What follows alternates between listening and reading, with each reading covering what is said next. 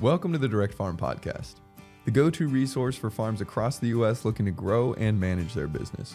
Tune in weekly to hear tips and tactics from our most successful farmers on how to increase sales, access more customers, and save time and money. We'll also speak with industry experts, business leaders, and partners to share the latest farm business trends selling direct to market. Hey everyone, I just wanted to jump in before we get started with the interview here with Tom and let you know that this is actually part two of our interview with Tom. If you want to hear part one, you can listen to last week's episode uh, where we kind of lay the groundwork and start diving into all these topics that we're going to continue talking about in part two. So if you want to go back and listen to that one first, if you've already listened to the first one, then without further ado, here is part two. I know you talked about audiobooks being one of your big forms of learning. For other people, what are some of the ways that other farmers can can dive in and grow this part of their knowledge base.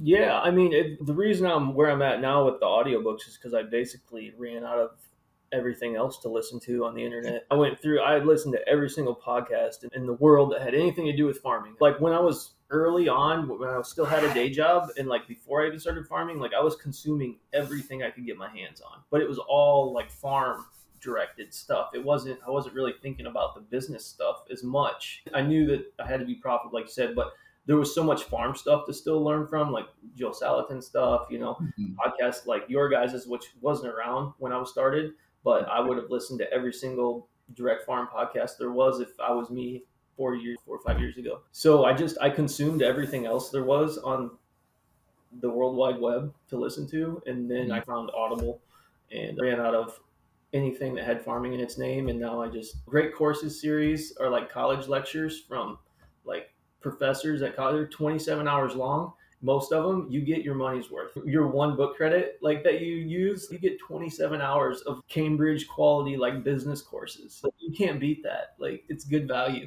Every now and then, I'll light it up with something fun. Like right now, I'm listening to something on the the history of Chicago, like from its founding until present day and there's so much information there that's just fascinating because we do markets in Chicago every weekend. And it's interesting to me, but also now I know more about the culture and the history of the city. So maybe that'll help me at some point have an intelligent conversation with a customer at a Chicago farmers market. Mm-hmm. oh yeah, Pullman Street. Did you know so? yeah. Do you have? And I know you mentioned one marketing book earlier. Are there any other kind of books that you would recommend? Maybe are good starting points for people to look into. Yeah, besides the profits first for marketing, it's not really going to help anyone with like regenerative farming, but just from a business standpoint and like learning about growth. The Meat Racket by Christopher Leonard, which is more to do with the growth of Tyson and Cargill and Perdue and all of them, and like how they came from being just a backyard farm to the conglomerates that rule the world of meat. It's a very fascinating listen.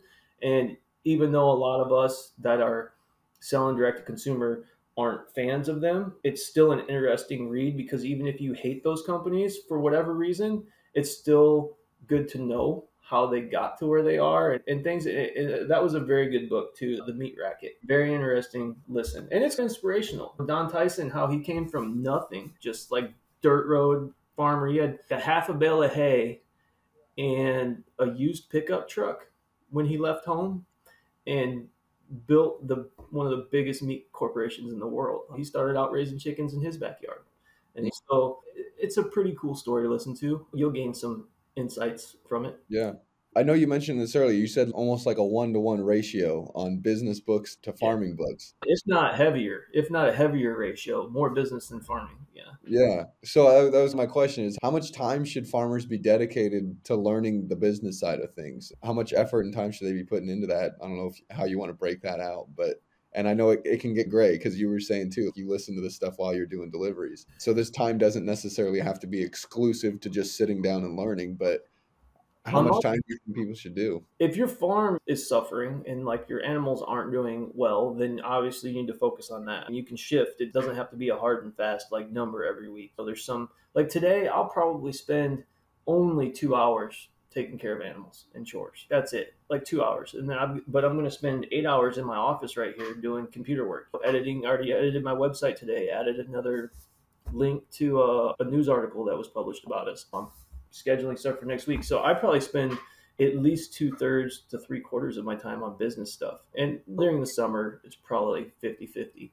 because we got a lot more production going on in the summer. But yeah, I don't know. Whatever's suffering the most, like focus on that day. But don't forget about the business stuff and don't ever get complacent. I remember when I was starting out, right? And so when I was trying to make this a thing, like as a living, I would feel like I did a lot of stuff. Like, oh, I got my website up, or I got this done, or I accomplished this. And I think some people would coast on their accomplishments for a little bit. Oh, I got this done. I can relax now. Don't ever relax. Keep it full tilt all the time, like your business depends on it, and you'll be all right. It's when you're like, oh, okay, I've done enough. I don't need to, I've got all my websites up, my online store. Okay, I can just do nothing. Like now I can just play in the dirt. Like always stay on top of it. You're either moving forward or you're moving backwards. Like there is no standing still.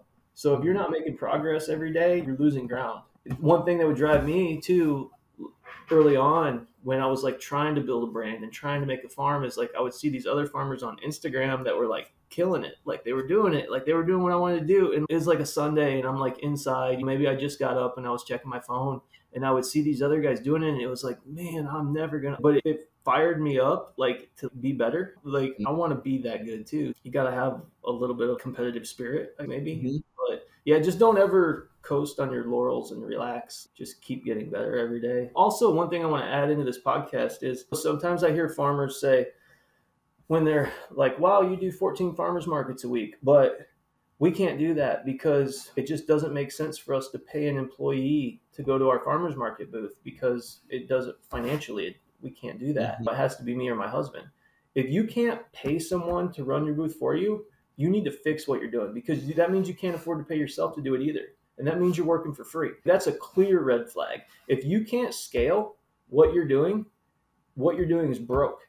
Only things that function properly are scalable, like from an income standpoint. So you're like, oh, we can only do two markets because it's just me and my husband, and we can't afford to hire someone else because there's not enough money in it, then you need to figure out how to get more money in it because you and your husband can't do it either if you can't pay somebody to do it, or you shouldn't be unless you're just retired and this is your hobby. You want to get out and see people on Sundays, which I see a lot of that. But just keep that in mind. It needs to be, if it's truly working, it should be able to scale.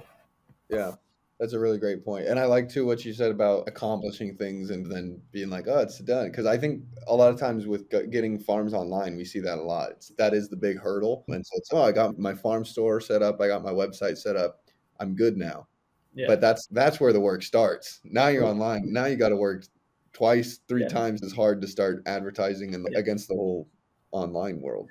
Yeah, it's uh, and some farms don't want to do that. I got a call. So there's several farms at the farmers markets I'm at that utilize barn to door, and it's funny because I'll spend my time like when it's slow at a farmer's market, like helping the other farmers that are on barn to door. And so I'm like, anyways, I had one lady who's like a, a social media like marketing person that's wanted to be hired by this other farm that I know for three hours a week to run their online stuff. And she called me. She was like, "Hey, they use Barn to Door.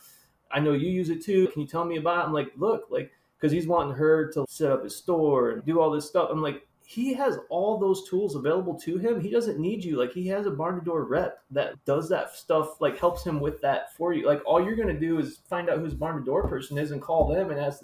It's like no, he needs to learn how to do this himself because he has to update his store. If mm-hmm. you do it for him, he's never going to learn, and then he can't add a product or things like that. So mm-hmm. yes, you do need to do that and figure out how to do it. If it's not your thing, say you're maybe you have a daughter or aunt or somebody that works on your farm that can do it full time, but you also don't want to have just one person know everything because then they've got the golden handcuffs on you. If you've got one key employee that's like your entire like internet knowledge is all with that person, you are screwed if something happens and they leave. Like you'll be mm-hmm. starting over. So make sure that everyone knows, or at least you do, what's going on. Yeah. I forget what the original question was. Oh, yeah, you got to stick. Mm, yeah. You're never done. Always keep. I set a goal for myself a month ago. You were asking me before the podcast started. You're like, hey, your social media has been doing good. We love your whatever couple videos. And I was like, yeah, like we doubled our followers in a couple weeks. And the whole reason that's happening was because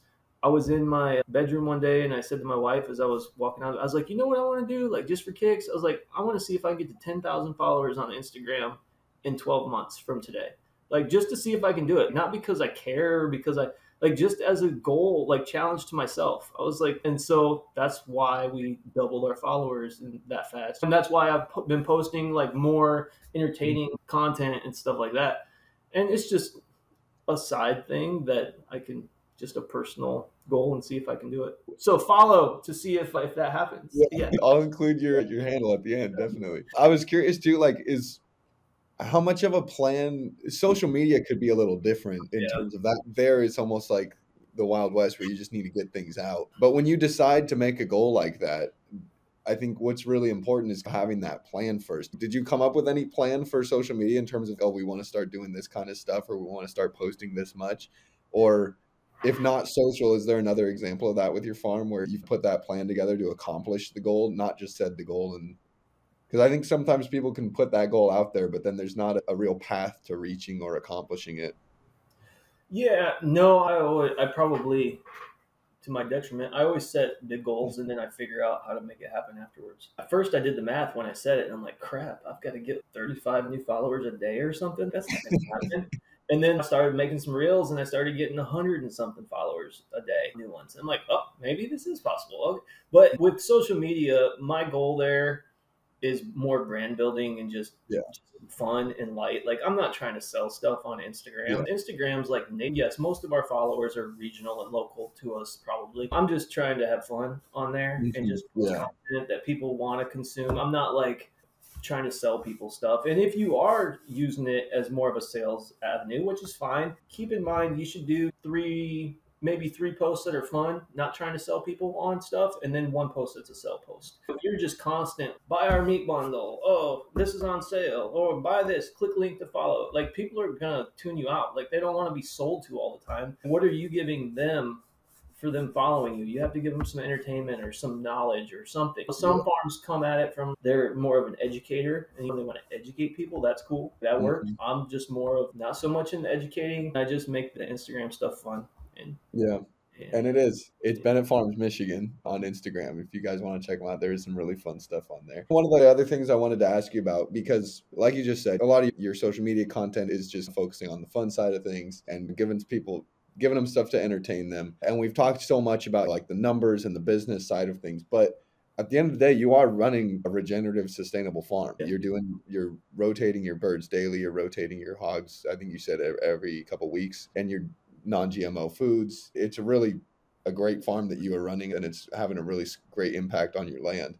How do you balance that? Because that is, I think, uh, a things people worry about. Is I I don't want to be just worrying about profitability and end up with a farm that goes against their moral values, but making sure that you can run a sustainable farm sustainably. If you're poor, you're going to have a sustainable farm because you won't be able to afford the stuff to do it the bad way. Basically, if you're starting out from nothing, we're all going to start out as sustainable farms because we mhm. don't have confinement buildings and things like that. To me, there's never been any temptation as far as like to switch over to a conventional method. There's no incentives in it. It's like, what do I want to take on half million dollar loans for? To sell commodity pork. That's one of the things. That why do people buy from me and not from the grocery store? Or because it's a higher quality product. If I lost that, I would lose my customer base. And they're not buying from me because I'm the cheapest, because I'm not everything I, they're buying from me is more expensive than they could get at other places. But you can. It's funny. I just got off an interview with a college graduate student from I think it was Western Michigan or Michigan University. She's doing I think like a thesis paper on regenerative agriculture and its place in like the future economy. And and that was one of the things we were talking about is regenerative ag scalable? And yeah, it is scalable. You could feed everyone in, in the country through regenerative practices. The problem is that most people aren't willing to pay for it because it's always going to cost a little more. The processing cost, things like that, it's going to be McDonald's is never going to sell a 99 cent pasture raised chicken sandwich. And there's some people that can only afford that with 99 cent sandwiches. So it's, yeah, we stay true to who we are because it's what we do, it's what we believe in. And there's, we would have to build an entirely different business if we did it differently. So yeah, all our branding and everything would be out the window. So yeah. Scale is not bad. Like it's not evil. And I'm still small. 300 hogs a year, 6 to 10,000 chickens a year, a few hundred turkeys. Like that's not big by anyone's standards. But you do have to get to a point to where here's basically how it works. Okay, you're never going to be able to make a living selling. I tell people the magic number to get to is a half million a year. At a half million dollars in sales a year, just revenue, you can support a family off that, like comfortably, as well as you could getting a hundred thousand dollar a year job off farm. Like you'll live well, but you need to get to at least that scale because once you get to a certain size, your personal expenses in your life that those become a rounding error imagine if even if you were getting to keep so many cents per dollar the more dollars you make the more cents per dollar you get to keep so at some point you, you've got to get to a certain size and then your life expenses become a joke my mortgage is like 15 1600 bucks a month for my house that we had built on the farm that's laughable. I spend a thousand dollars a week on milk, like for that we from Amish Country Dairy that we resell. Like your life expenses become a joke because it's so insignificant once you reach a certain volume of sales through your farm. So you do want to grow, but you want to grow profitably. Yeah. As a final wrap up, what would be some of your advice, whether it's a new farmer or beginning farmer, in kind of diving into this or maybe fine tuning some of this for their business, making sure that things are sustainable? That if they have a regenerative farm, that it that mm-hmm. farm will be around long enough for that their practices to actually make an impact which is i think the key to all of this is that yeah. like you said at the start you can have a sustainable farm that's good for the earth but if your farm is only in business three years then your impact on the earth has only lasted three years and you may have actually done more damage that way because while you're in business for those three years just losing money on every single sale you make you're screwing another farmer that's actually making money on the sales he makes for three like mm-hmm. you're flooding the market with another farm that's not going to be around next year that's selling their mm-hmm. ground sausage for way less than they should and keeping sales from a farmer that will be here for 50 years. So you're almost like if you're going to do it, do it for real. Don't sell yourself short. You might run sales or specials to maybe try and gain some market share, but yeah, one of the things I would say that would probably help the most is when you start out and you're doing this as a hobby farm, as a side hustle, start out doing bulk animals, whatever, you need to keep growing until the point to where you're going to break because you can't do it all anymore. Like when you get to the point to where you're about to have a mental breakdown because you cannot work your off farm job and continue to do the farming that you're doing because you've reached a point in sales that you're farming by headlamp every night in the dark.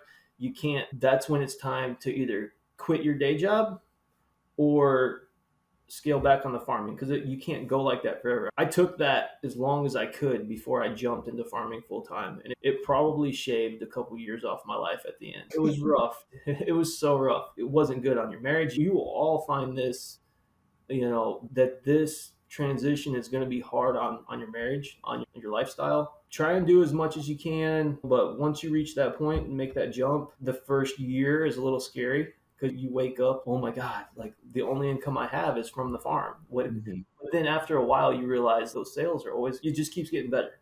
So mm-hmm. the first year is scary, but it gets better. So yeah, do both until you can't do them anymore and then make the leap don't quit your off-farm job too early because you'll just end mm-hmm. up back with an with a job to support you. Or maybe you don't want to quit your off-farm job. Some people are just happy farming on the side. It's just something to do and sell bulk animals, and that's great too. Get a lot of the infrastructure stuff done out of the way while you still do have a steady job. So that way, mm-hmm. your first year in farming, you're not having to put in ten thousand dollars worth of fences and buy $5,000 worth of chicken crates and all these things. Try and do those in your early years if this is the direction you're going. That's what I would recommend.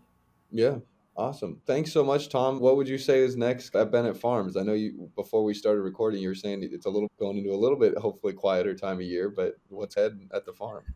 Oh yeah, so we're staying busy. I actually still have chickens on pasture right now, and I will have until December sixth. So I know I told you in the beginning, Mother's Day through Halloween, but we have sold out of all of our chickens so fast throughout the summer because of some new markets, and we don't like selling out is a like a product is not a good word around here. Like we don't want that to happen. I know a lot of farmers like sold out. No, dude, that's bad. That was that means you failed to plan properly on like your forecasted sales. That's a that's lost opportunity when you're sold out. So we ended up I ended up squeezing in another batch of 800 birds and it was cold last week. It was rough, but we made it through and I only got like a week left. So anyways, I still got chickens out here to take care of, but Next year, we're going to go increase chickens, increase turkeys.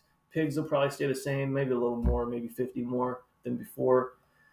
But yeah, we want to keep growing and uh, we're going to take on some more markets, add more. People ask me all the time, they're like, what's your end goal? I'm like, where's this going? Like, wh- where are you trying to take this? Mhm. When is enough enough? And honestly, I think what I'm trying to do right now is for the future of my farm, I want to grow our sales in this tri-state area, Michigan, Indiana, Illinois, as high as I can, million, multi millions a year in direct Mhm. consumer sales in this area. And once I've tapped that out, or I've got this on autopilot, I'm going to leave either my eldest daughter or a, a very capable farm manager here, and I'm going to go to Tennessee or another location that has metropolitan areas, but maybe there's a, a spot for me to fit in and build another farm. Doing exactly what I did here, I'm going to do it somewhere south 10 hours. So then I can even farrow piglets in warmer weather in the winter, like in Mhm. tap into that three state region. So it's I would like to start another farm within five years. Maybe that's my plan. Once I Yeah. figure out well that's after beef and after we completely dominate this footprint, but seems like a good idea to me. Yeah, does to me too. Awesome. Tom, thank you so much, especially after we talked about how valuable time is for farmers. I appreciate you taking the time to come on here and Yeah. talk with us. Yeah, no problem. Thank you guys. I want to extend my thanks to Tom for joining us on this week's podcast episode. Here at Barn to Door, we're humbled to support thousands of farms across the country, including Bennett Farms. If you would like to connect with Tom and other farm advisors, you can attend those Barn to Door Connect sessions that we mentioned. You can register for those weekly sessions at barntodoor.com. And for more information on Bennett Farms, you can follow them on their Instagram at Bennett Farms, Michigan. Thank you for tuning in. We'll see you next week. Thanks for tuning in. For more free farm resources, tips, and tactics that our most successful farms use to grow and manage their business, visit barntodoor.com slash resources. Also, don't forget to subscribe to the Direct Farm Podcast to automatically download our weekly episodes. Thanks for listening, and we'll see you next week.